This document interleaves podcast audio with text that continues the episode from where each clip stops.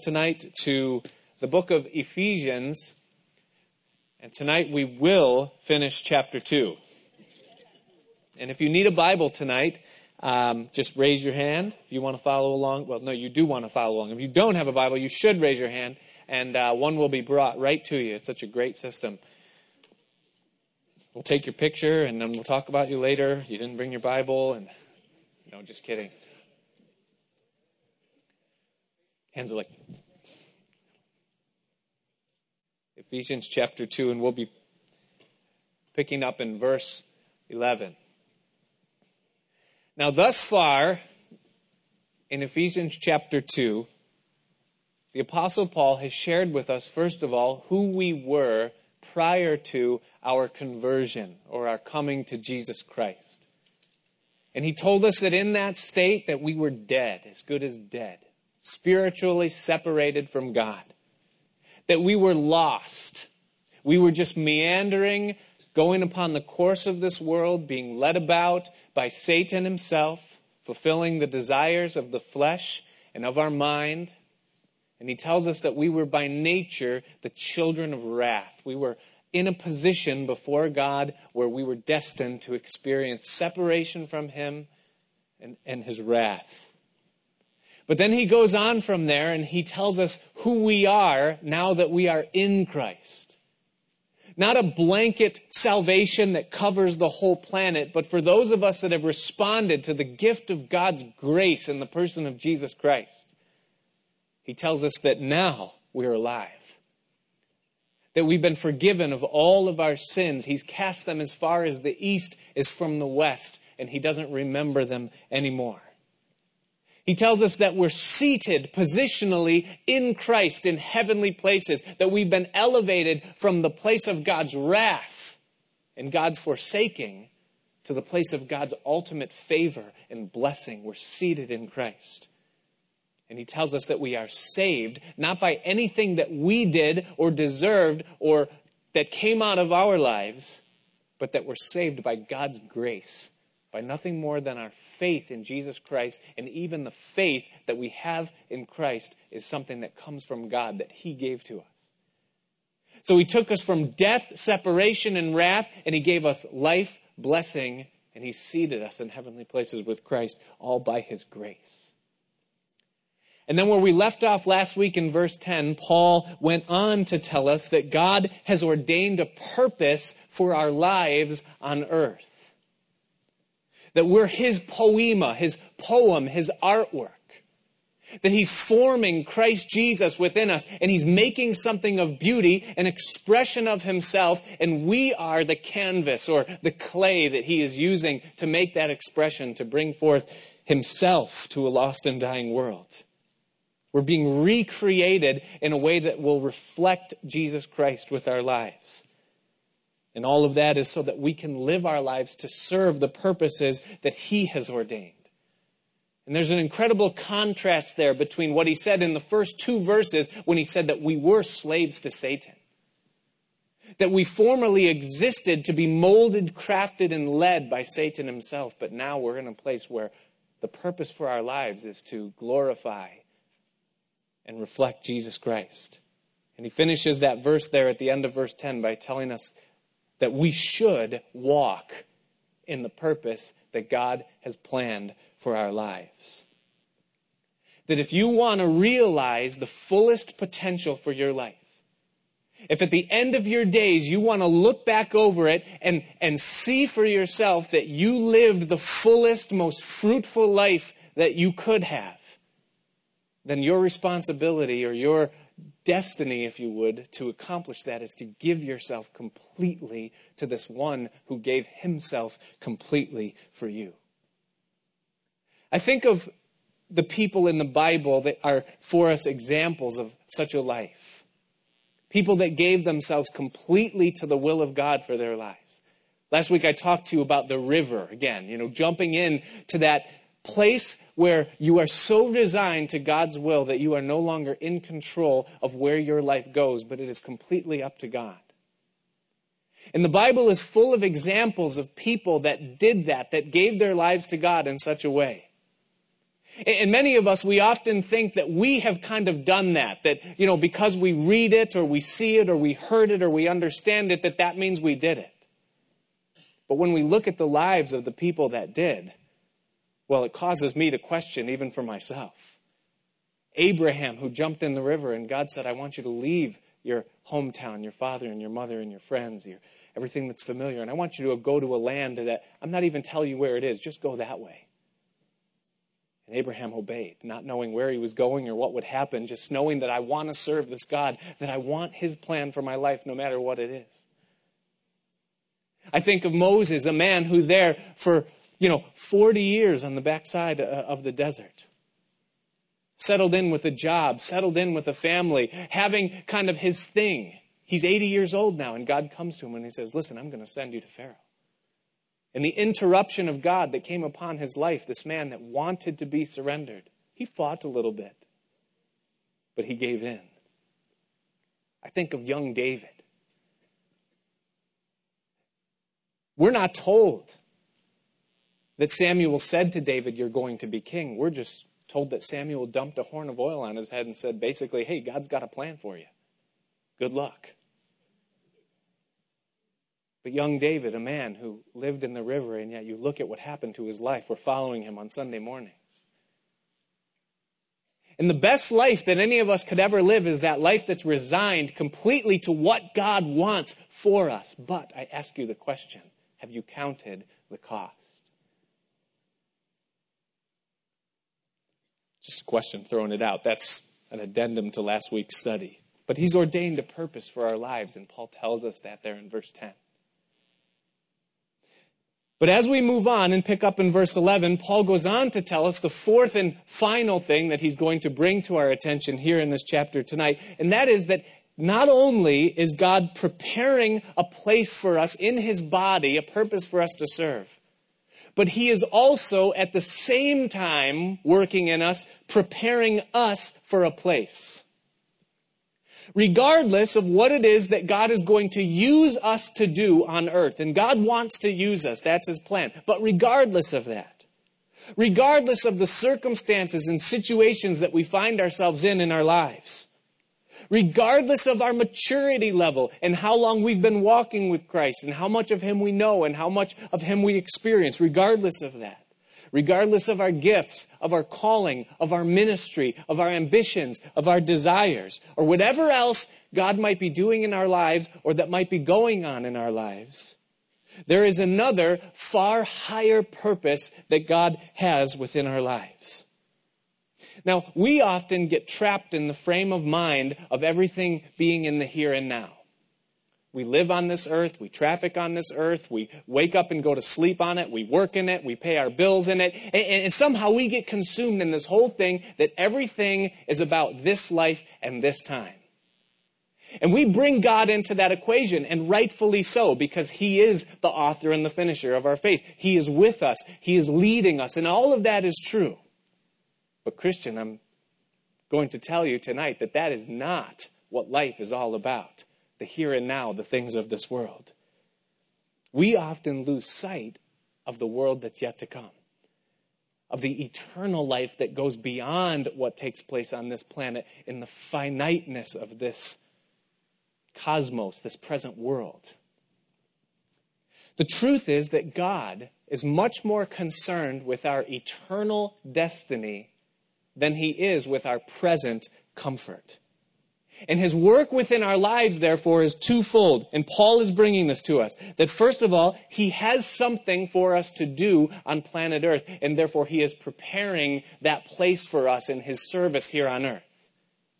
But also, there is a place prepared for us in heaven, and he is working in us, preparing us for that place.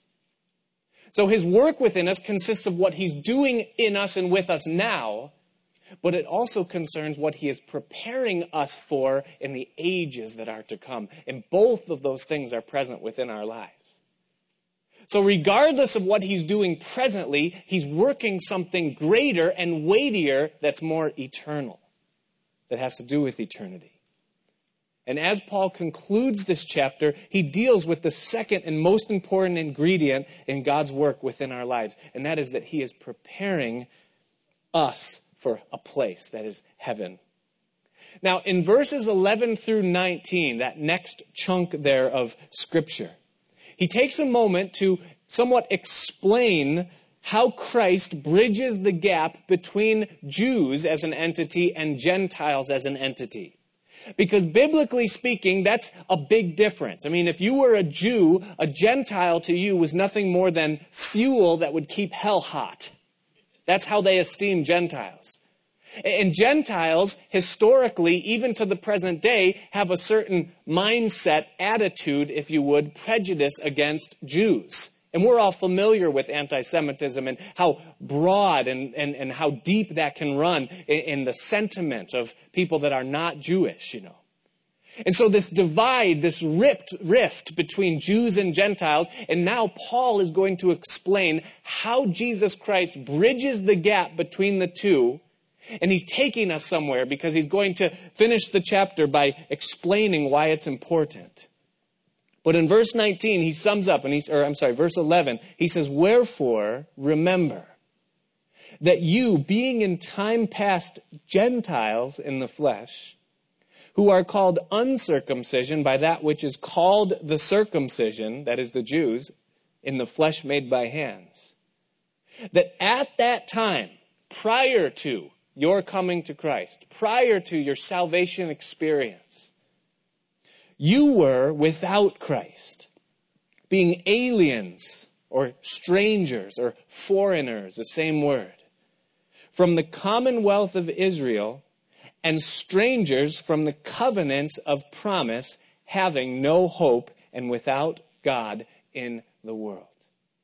And he already told us this. He's just recapping what he's told us in the first four verses already. But listen to what he says in verse 13. But now, in Christ Jesus, you who sometimes were far off are made nigh by the blood of Christ. He said, You were aliens and strangers from the commonwealth of Israel, the covenants of promise. The things that were to their favor and their blessing were foreign to you. You were outside of it, without God, without hope. You were in the world.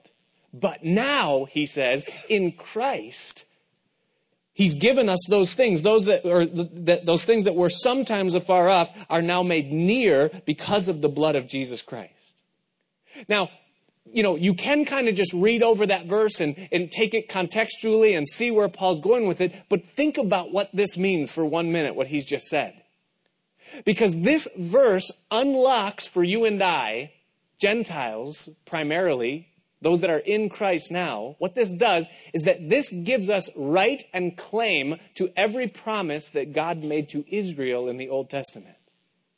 He says that we were strangers from the commonwealth of Israel and from the covenants of promise. That meant we had no stake in anything that God promised Israel. But now, he says, in Christ, we who once were afar off are made nigh, meaning that we now have access to everything that God promised Israel in the Old Testament. Now that is rich when you really look at what God promised to Israel in the Old Testament.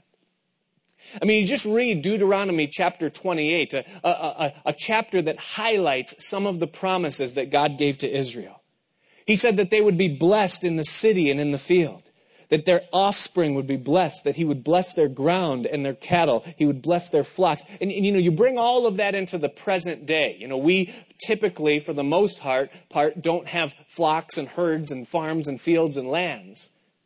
But you translate it into the, the tokens of our commerce and the things that affect us, and it's the same promise, it's just different semantics. He says, You'll be blessed when you come in and when you go out. He says, Your enemies will be smitten before your eyes. Your storehouses will be full. That you will be the head and not the tail. You will be in front and never behind. Those are the things that God says He's going to do for those people that follow after Him. And we were once strangers to those covenants, to those promises, but in Christ, because of the blood of Christ, those things are appropriated to us. They belong to us. You consider the things that are written in Isaiah chapter 54. God says to his people, Fear not, for you shall not be ashamed. Isn't it incredible if you really stop and think about the things that we fear? the things that make us stay awake at night. At the root of many of it is that fear that we're going to be ashamed.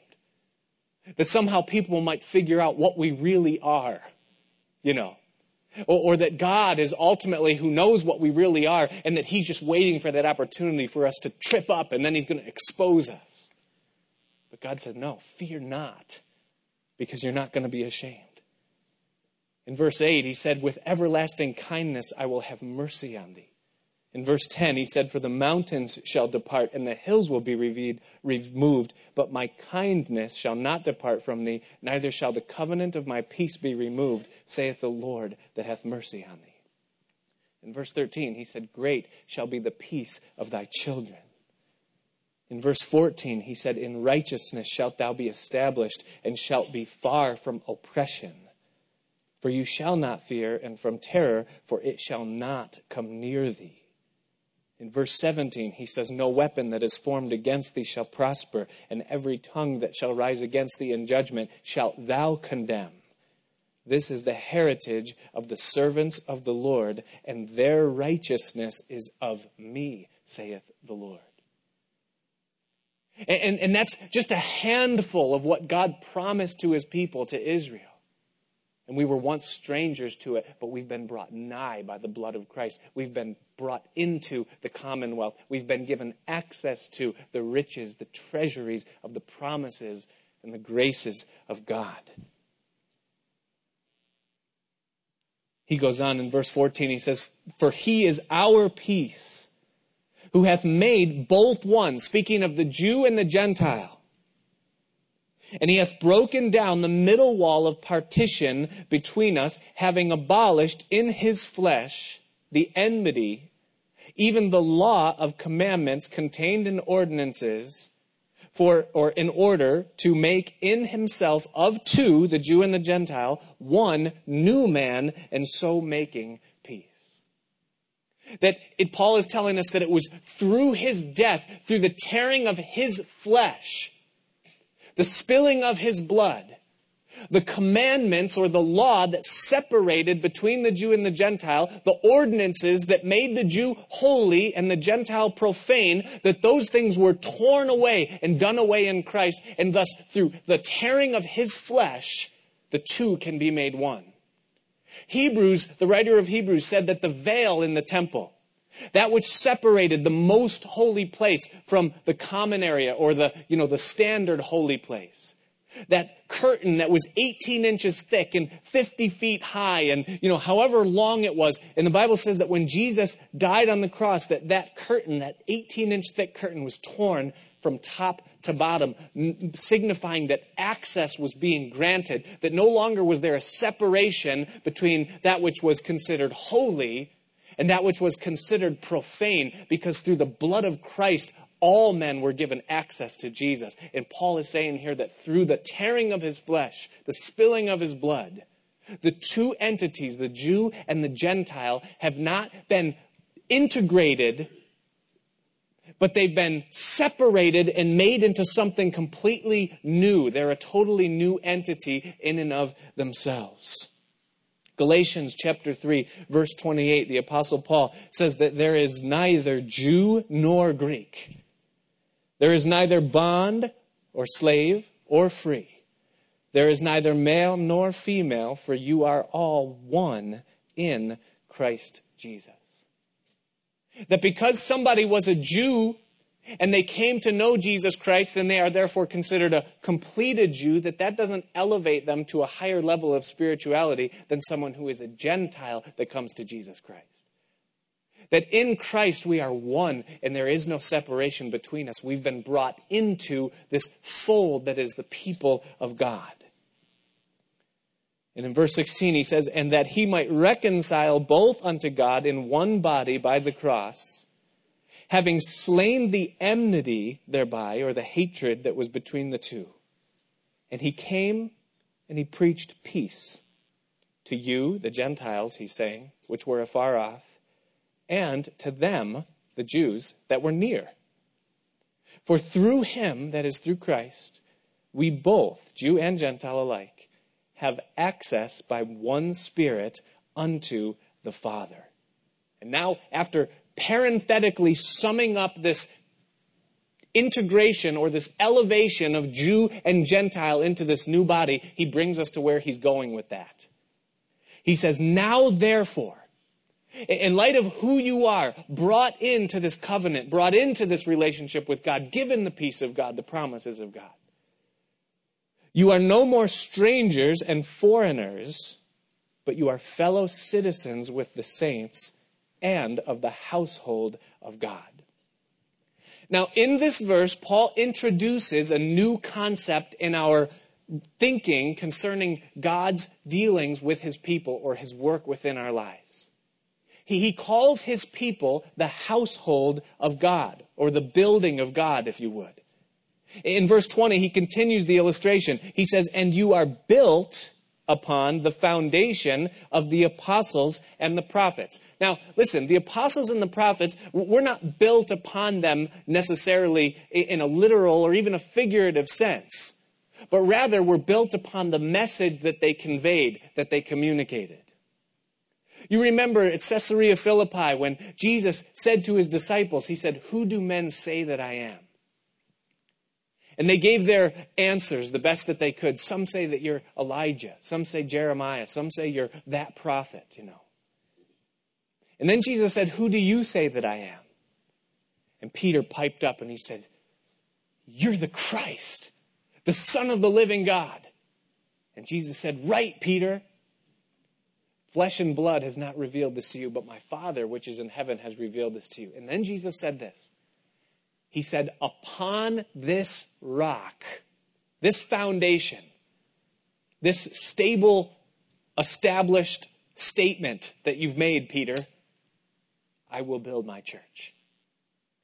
It wasn't upon Peter, the church wasn't built upon Peter, but it was built upon the message that Peter brought that day of Pentecost there in Acts chapter 2. That three minute sermon wherein he elevated and glorified, magnified, brought forth the gospel of Jesus Christ, and 3,000 people were brought into God's salvation, into God's kingdom. It wasn't upon Peter himself, but rather it was upon the message that Peter preached, which was Jesus Christ, the Savior of the world, the Messiah, the Lamb of God who died for the sin of the world. That is the foundation that we are built upon as a church the message of the gospel of Jesus Christ, that he spilled his blood to take our place in judgment so that we could be saved and set free. He says we're fellow citizens with the saints and that we're built upon the foundation of the apostles and prophets. And then listen, he says Jesus Christ himself being the chief cornerstone. Now, in Bible times, when a group of people were going to set forth to build a structure, they were going to construct a building or a temple or something that was beyond the magnitude of just a, a residence or a dwelling place. They wouldn't call a supply shop or go to Home Depot or Lowe's and, you know, order a bunch of two by fours and sheetrock and, you know, number two screws and, and all the rest. They didn't do things that way. The structures in those days were built out of solid stone or bricks, if you would. It was, uh, you know, they were established upon things more than the cheap building materials that we use today. And so the stones they would use in these structures would often be quarried right out of, you know, you know, rock places, places where they would quarry stones, and they would be cut to specific measurements, and then they would be erected and built in, in the, you know, the proper fashion according to the details in the drawings. But the first thing that would happen when they would erect these buildings is that they would set the chief cornerstone. And the chief cornerstone was the most important element in the whole building process because it became the standard or the measurement whereby everything else was drawn. All of the lines, both horizontal and vertical, all of the measurements and the dimensions, everything was pulled off of the chief cornerstone. And so therefore, it was extremely critical that the chief cornerstone be right because it became the guide and the standard for the entire structure. By the way, this is the very reason, what I'm saying to you right now, why we at Calvary Chapel teach the Bible verse by verse. People say, well, why do you teach the Bible verse by verse? Or sometimes they say, we're glad you teach the Bible verse by verse. And they think that it's just kind of like, you know, our spin or our brand or, you know, we couldn't think of good topics for series and stuff. And so we, you know, we teach verse by verse because we, no, no, no, that's not why. We do it because that's the biblical way of doing it. In Isaiah chapter 28, the prophet Isaiah said, or the Lord speaking through the prophet Isaiah said these words. Listen carefully. I think it'll come up on the screen. But it says, Whom shall he, speaking of God, teach knowledge? And whom shall he make to understand doctrine? And then he answers. He says, Them that are weaned from the milk and drawn from the breast. Now, if you are a Bible student or you are familiar with New Testament lingo and you've read some of the expressions that are used throughout the New Testament to talk about the Bible, then you understand what he's talking about here. Peter said, Desire the sincere milk of the word that you might grow thereby. The milk of the word. Paul in Ephesians chapter 4 talked about those that are babies in Christ that use milk. The writer of Hebrews talks about those that use the milk of the word and that aren't mature enough in their Christian walk to be able to understand the meat of the word. And so if you understand that, then you know what he's talking about here when he says, Who shall he make to know knowledge and to understand doctrine? He says, Them that are weaned from the milk and drawn from the breast. They're no longer just taking in the milk of the word, but they're given to the meat of the word. He says, For precept, and listen very carefully, verse 10, he says, For precept must be upon precept. Precept upon precept, line upon line, line upon line, here a little and there a little. Now, the Hebrew word for precept that he uses there in verse 10, it's the Hebrew word tsav, T S A V. And in English, we would translate that word point. And so he says it is to be point by point and then he says it is to be line by line. The Hebrew word for line is the word kav, Q A V. And what it means in English is line. So what you have is you have something that's being laid out point by point and line by line. What is it? He goes on, verse 11. He says, For with stammering lips and another tongue will I speak to this people to whom he said, This is the rest wherewith you may cause the weary to rest, and this is the refreshing. Yet they would not hear. They didn't listen.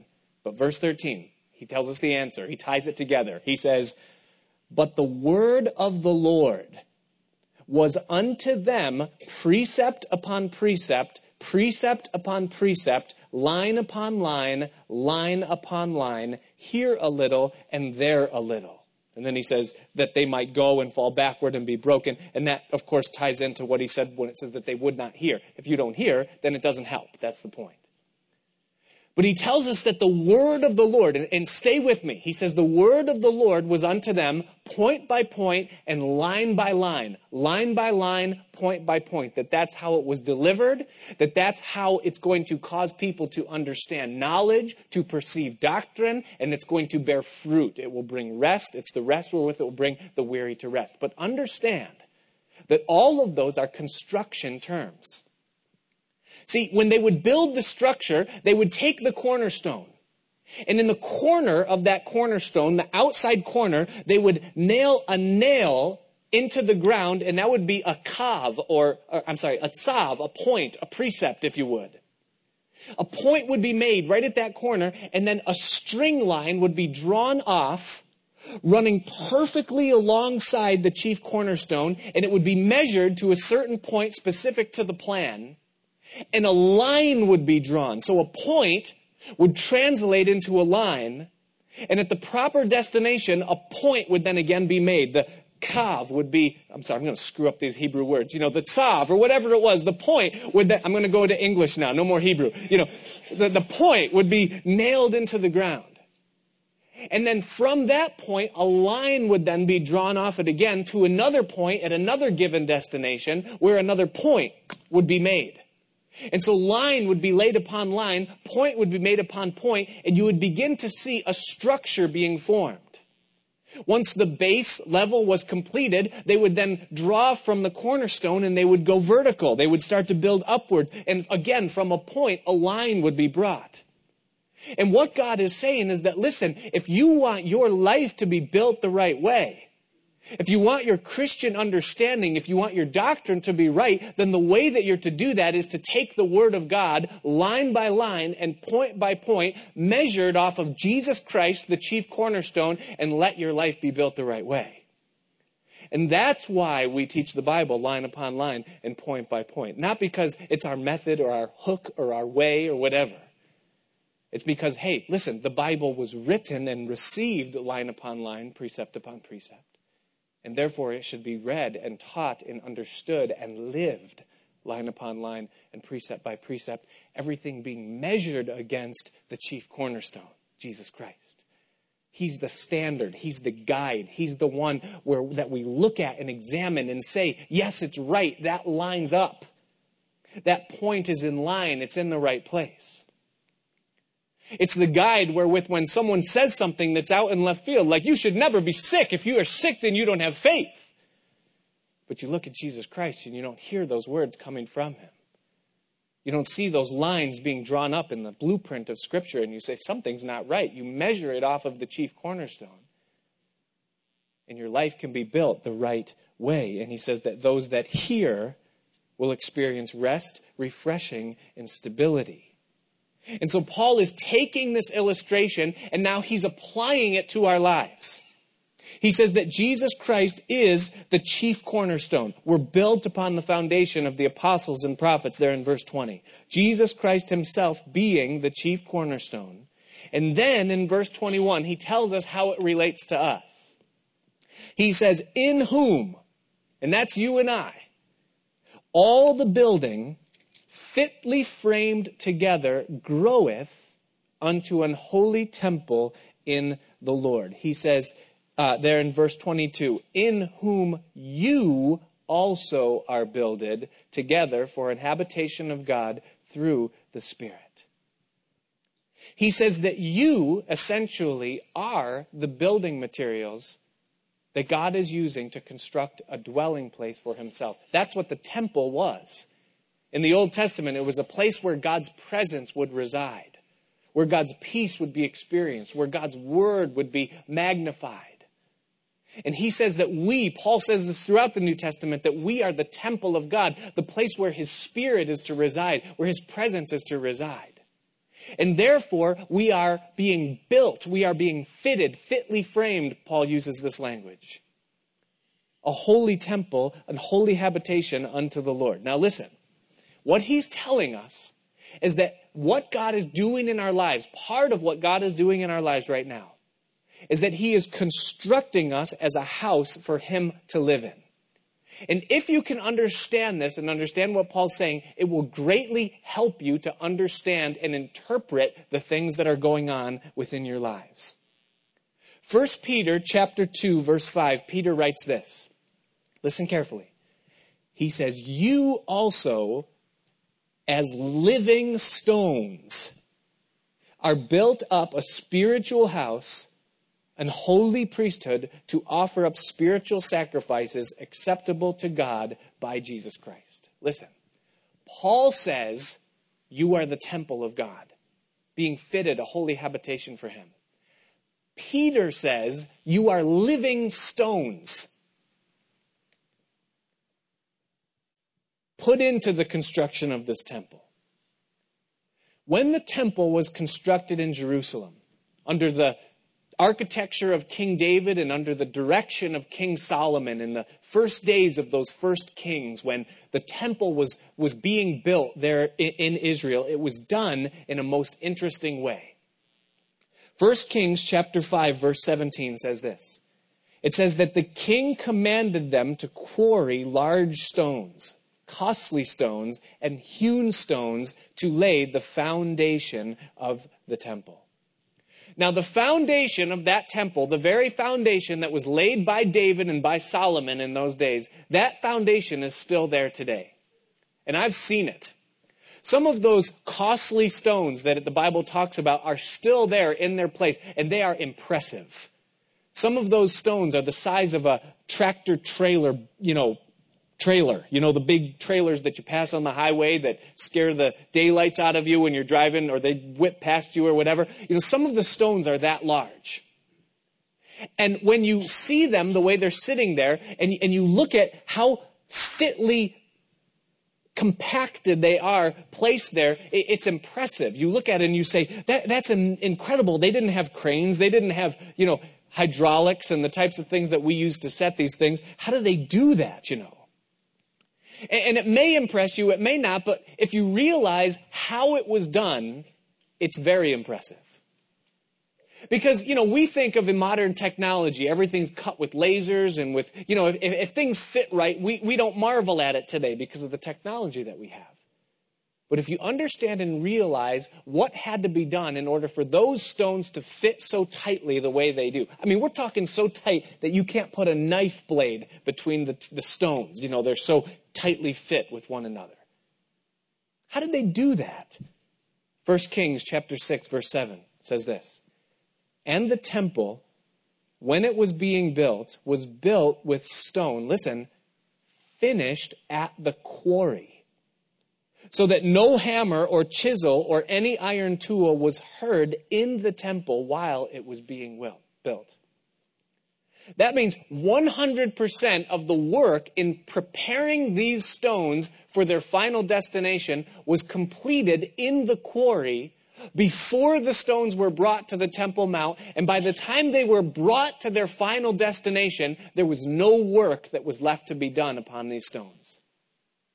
There was not allowed to be heard the sound of a chisel or, or, the grinding of a grinding stone or of any of those things that would make adjustments or, or, or cause these things to be fitted properly once they were brought to the Temple Mount. It was to be constructed in almost absolute silence, in great, uh, you know, reverence and, and, and all the rest. Peter says that you and I are living stones. Paul says that we're being built a holy habitation, a residence, a dwelling place for Almighty God. And what that means concerning our lives now here on earth is that you and I essentially are in the quarry. That's where we are as living stones right now, being prepared a holy habitation. We're in the quarry.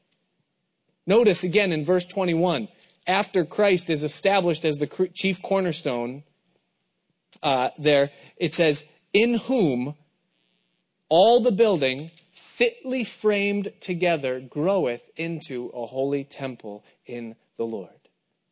That means that the building blocks for God's temple are being fitted. There's adjustments that are being made measurements that are being established and work that's being done upon the stones in God's temple, preparing them for the place that they will ultimately be fitted for assembly. Now, a quarried stone that they used in the temple in the Old Testament has physical attributes and dimensions. They would use tools and chisels and hammers and whatever else they used in those days to cut the stones. But living stones, what the Bible says you and I are, we have spiritual dimensions. And so, therefore, the work that God is doing within our lives is not physical. He's not saying, you know what, your arm is just not right. I don't like your arm. I'm not using it and cut it off, you know, or something. It's not like that. The adjustments and the tuning that God works within our lives are spiritual things, invisible things. Our attitudes, our actions, and our reactions to the things that people do and the things that people say to us our responses, the way we respond to stress and the way we respond to, you know, trials, tribulations, the way we respond to annoyances and interruptions.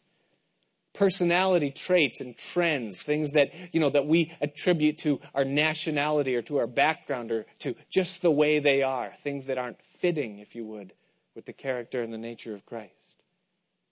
Habits that we hold on to, addictions, thought patterns, prejudices, essentially anything that isn't fitting with what the cornerstone has prescribed. And we have an example. We see Jesus. And anything that God sees that is in us or a part of us that doesn't fit, that doesn't line up with who He is, God is working in us now, in our lives, through our circumstances, through the things that we go through, to make us into those living stones that are fit for the place that He's prepared for us in heaven. So, how does God do this? I mean, what's God's method? And, and we've all kind of felt it. Don't you ever feel like you're being ground?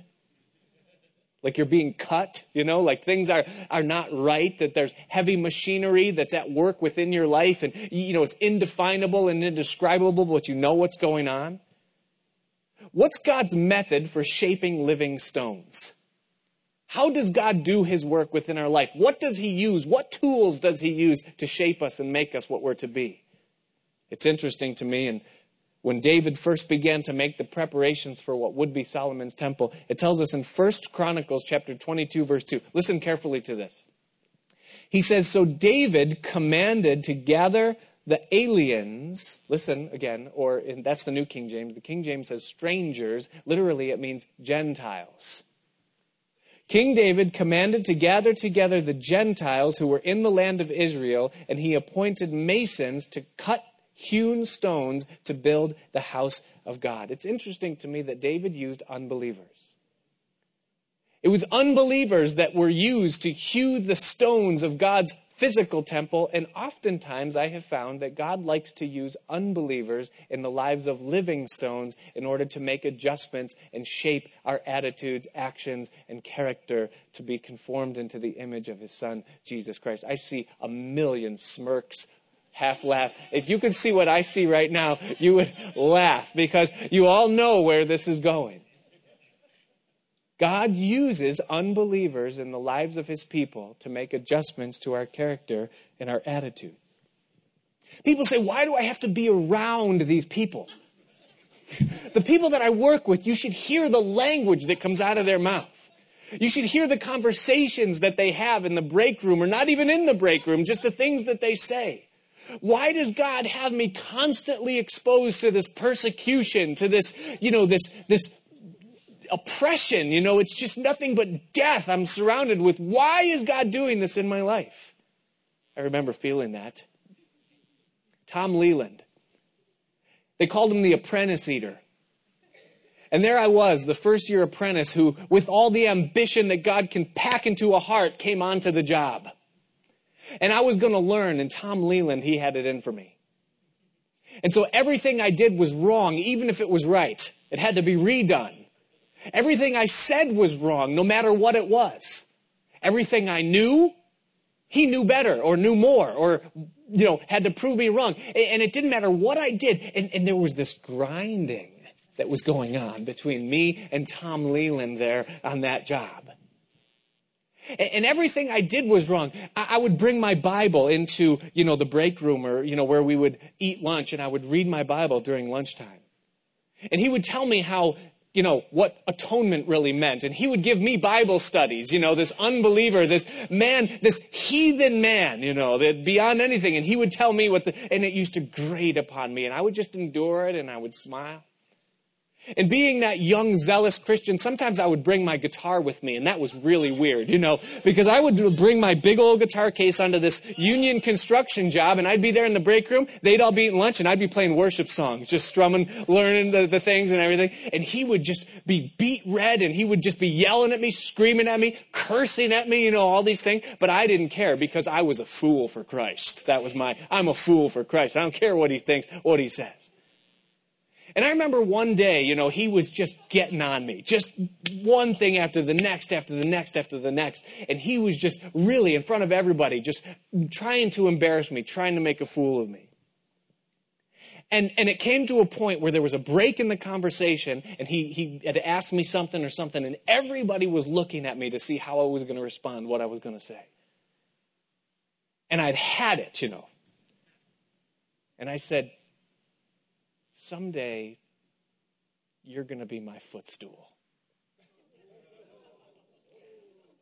That's not the right thing to say. Don't ever say that, okay? he, the vein that was already sticking out, I think it popped, you know. and, and it was, it was like a war zone because everybody thought, ooh, you know, this whole thing, you know. And I'm thinking, why, God? Why are you letting this happen? Why is this guy here? If it wasn't for him, I would like this. You know, it's terrible. But God revealed something to me through the presence of Tom Leland there on that job. You know what he revealed?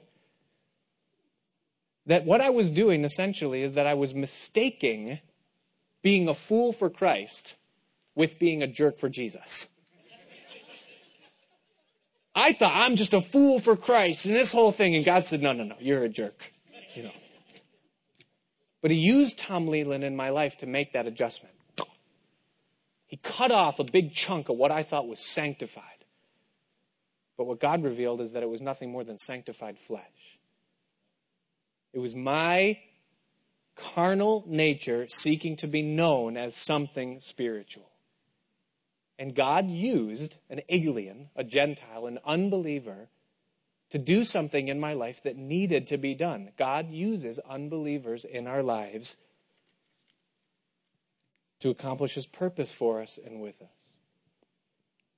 What's going on in your life with that coworker?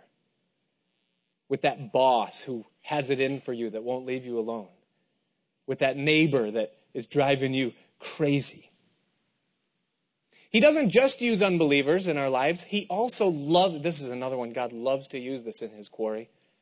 He loves to use other stones. See, sometimes because the stones had to fit so exacting, they had to be just right, the only way to achieve that final fit was to actually put the stones real close to each other and then rub them back and forth like this. You ever do that with your hands? It gets hot, you know, and dirty. you know, and because, because there's friction there, there's wear going on, there's a smoothing process, rough edges are being cut down and, and, and chiseled in a sense. And sometimes God likes to use other stones or other believers, if you would, in our lives to shape us and to make us what we're to be. Now, the Bible is crystal clear that we are to love one another, right? In the body of Christ, we are called to love one another. John chapter 13, verse 35, Jesus says, By this shall all men know that you are my disciples if you have love one towards another. And he, he gives us example after example, scripture after scripture of how we're to love one another.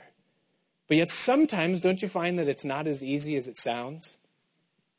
To love someone else in the body of Christ? Isn't it true that there are certain people that just seem to grind on you?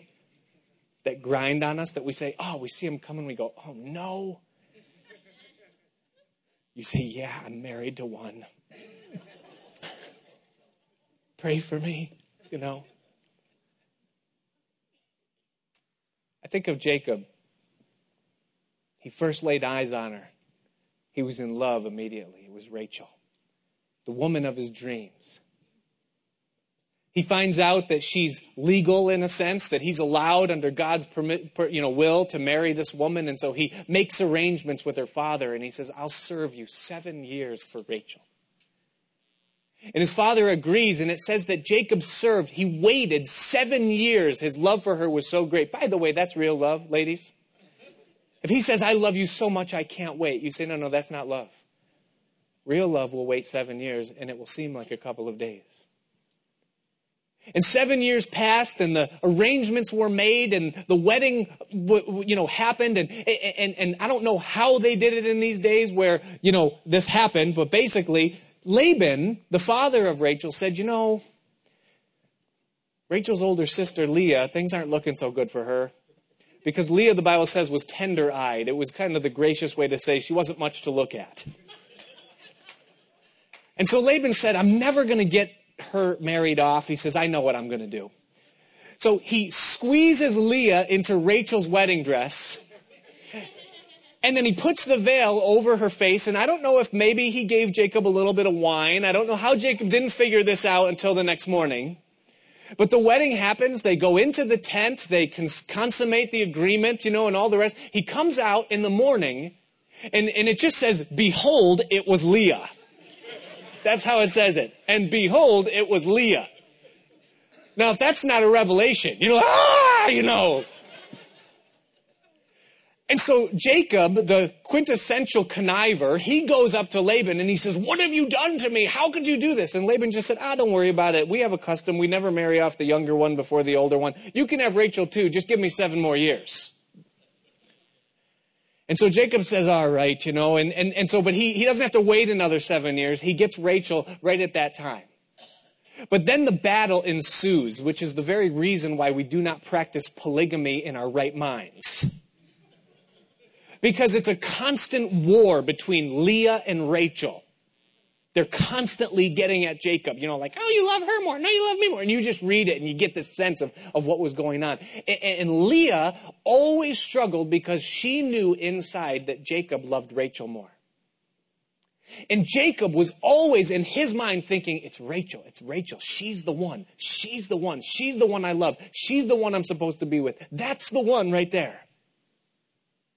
But it's interesting to me, this woman that he was so infatuated with, that he was so sure that this was the one.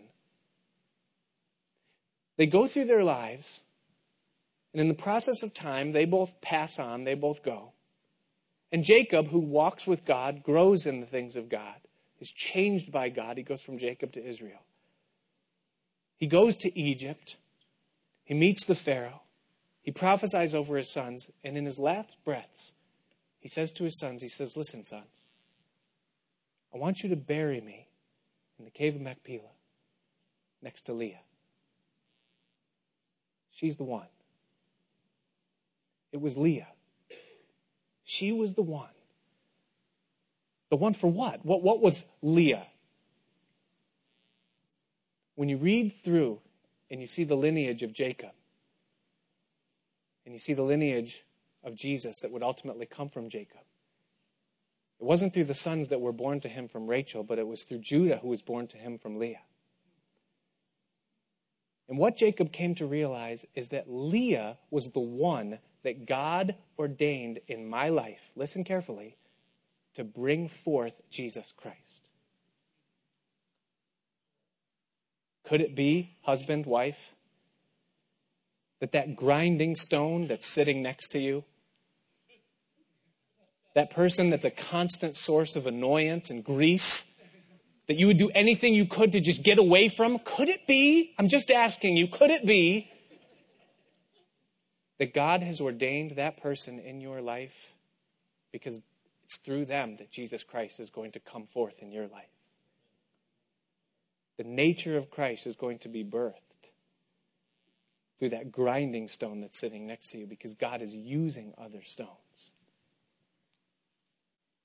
Colossians chapter 3, verses 12 through 14. It says, Put on, therefore, as the elect of God, holy and beloved, bowels of mercies, kindness, humbleness of mind, meekness, long suffering, forbearing one another. Remember that word, forbearing. And forgiving one another. If any man have a quarrel against any, even as Christ forgave you, so also do you. And above all these things, put on charity, which is the bond of perfection. It is not uncommon for God to use other people in the body of Christ to smooth out your rough edges.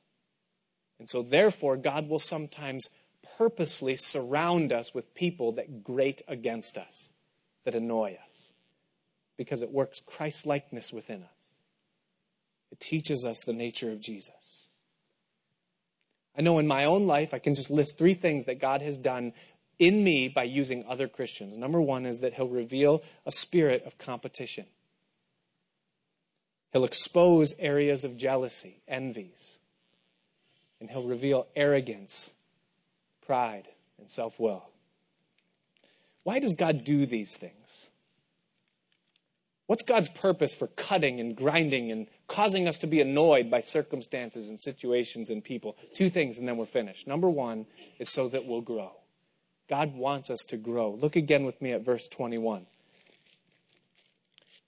He says, In whom all the building fitly framed together groweth unto an holy temple in the Lord. God wants us to grow up. He doesn't want us to be infant Christians that are continually feeding upon the milk, that don't have any knowledge of the things of God, but He wants us to bring forth maturity and bring forth fruit and bring forth the likeness of Christ. And so he lets these things happen, these adjustments, these annoyances, these circumstances. The second thing, the second reason why God does this is so that we can experience his presence. Verse 22, he says, In whom ye also are builded together for an habitation of God through the Spirit. Now, the more that we grow, the more of him that we experience, the more of his presence, the more of his person, the more of his nature, the more of his grace we understand. Our eyes are open to who he is. And his work within our lives is always motivated by his desire to fellowship and commune with us. And so he does these things in us. He makes these adjustments so that we'll experience more of him. As we close, I just want to ask you the very personal question What's grating against you tonight? What circumstance, what situation, what person perhaps? What is it that's grinding you? Is it the people that you work with? Maybe the woman that God gave you? Maybe those kids that are an expression of you, you know? God's using you to shape and refine you. Maybe an unpleasant circumstance. Listen, our natural tendency as humans is to get away from the things that annoy us, right? especially us men, we want to fix things. That's our very nature. Like, I know whenever anything happens in my house, my immediate reaction is drop everything and fix it, you know. And, and I wish it was that easy, but I, I, always try. I always just want it, the problem to go away. Whatever it is, just make it go away. And we're notorious for that. But listen, I'm going to tell you something. I'll tell you a secret about the Christian life. If you have a problem in your life right now, whether it's a circumstance, a Tom Leland perhaps, or whether it's a marital issue, a, a, grinding in your household, or something going on within your family, listen, don't try to fix it. Because it could very well be that the very problem that you're trying to fix is the result of God trying to fix you. See? And if you try to fix what God has ordained to fix you, then he'll have to put you in another fix to fix the fix that you are trying to use to fix God's initial fix. And it gets really messy. I've been there, you know. So, what's the secret? Here's the secret. Listen carefully. This is gold. Ready? The only way to get away from or to get out of something that is unpleasant or unwanted in the Christian life, the only way is to embrace it. It's the only way to get away from something.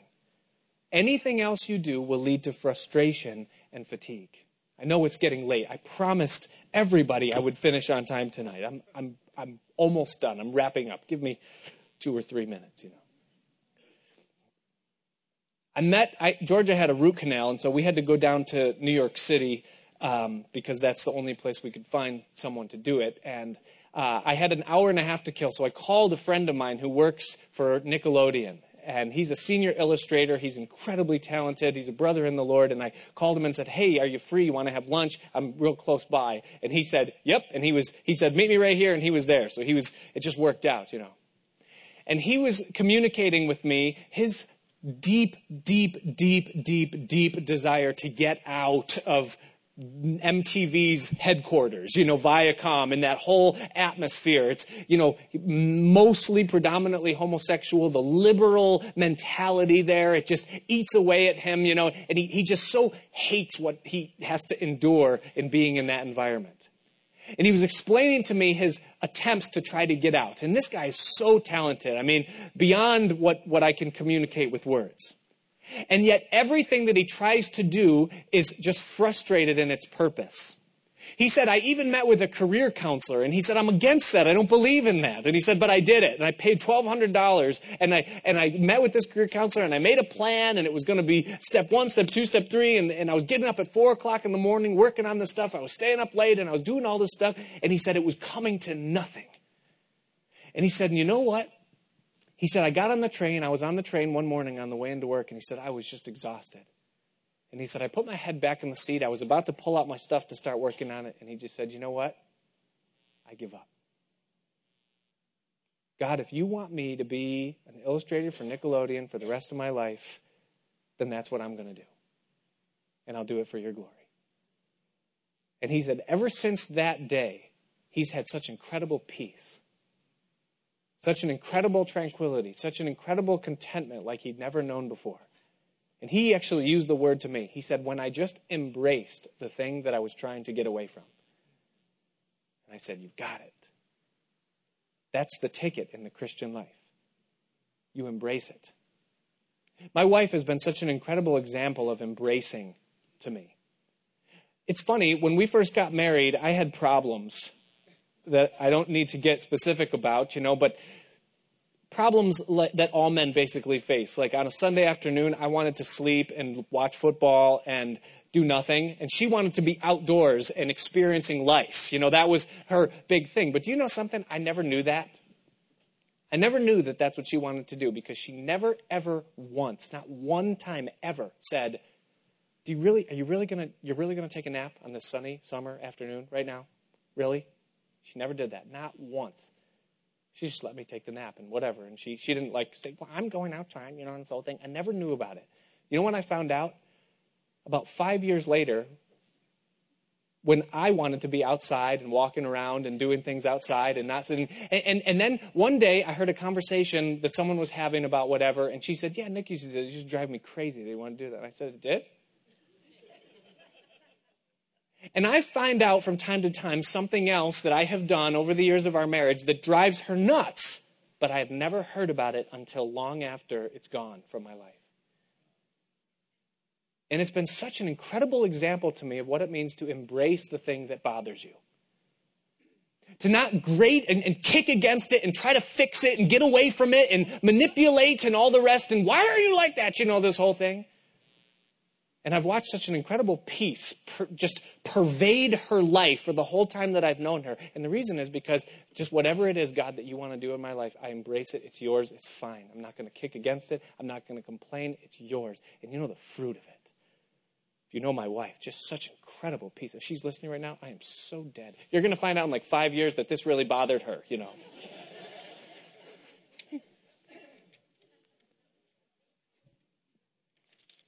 You're living stones. God is more concerned with your eternal well being than he is with your present comfort. Whatever it is that he's allowing in your life right now, just embrace it.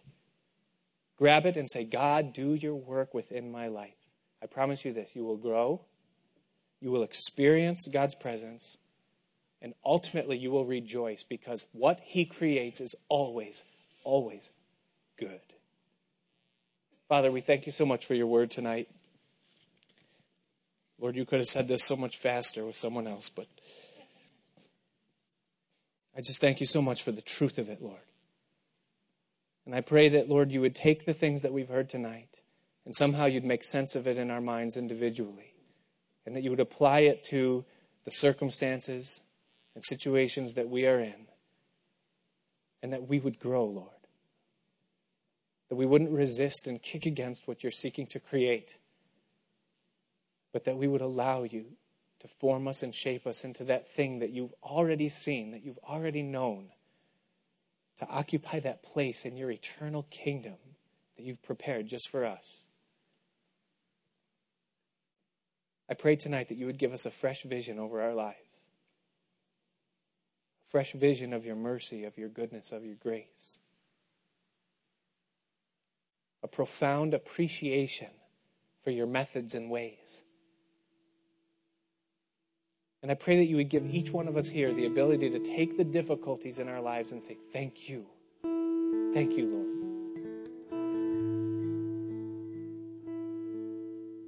You're working it for the good. Give us wisdom. I pray that you'd strengthen us, Lord.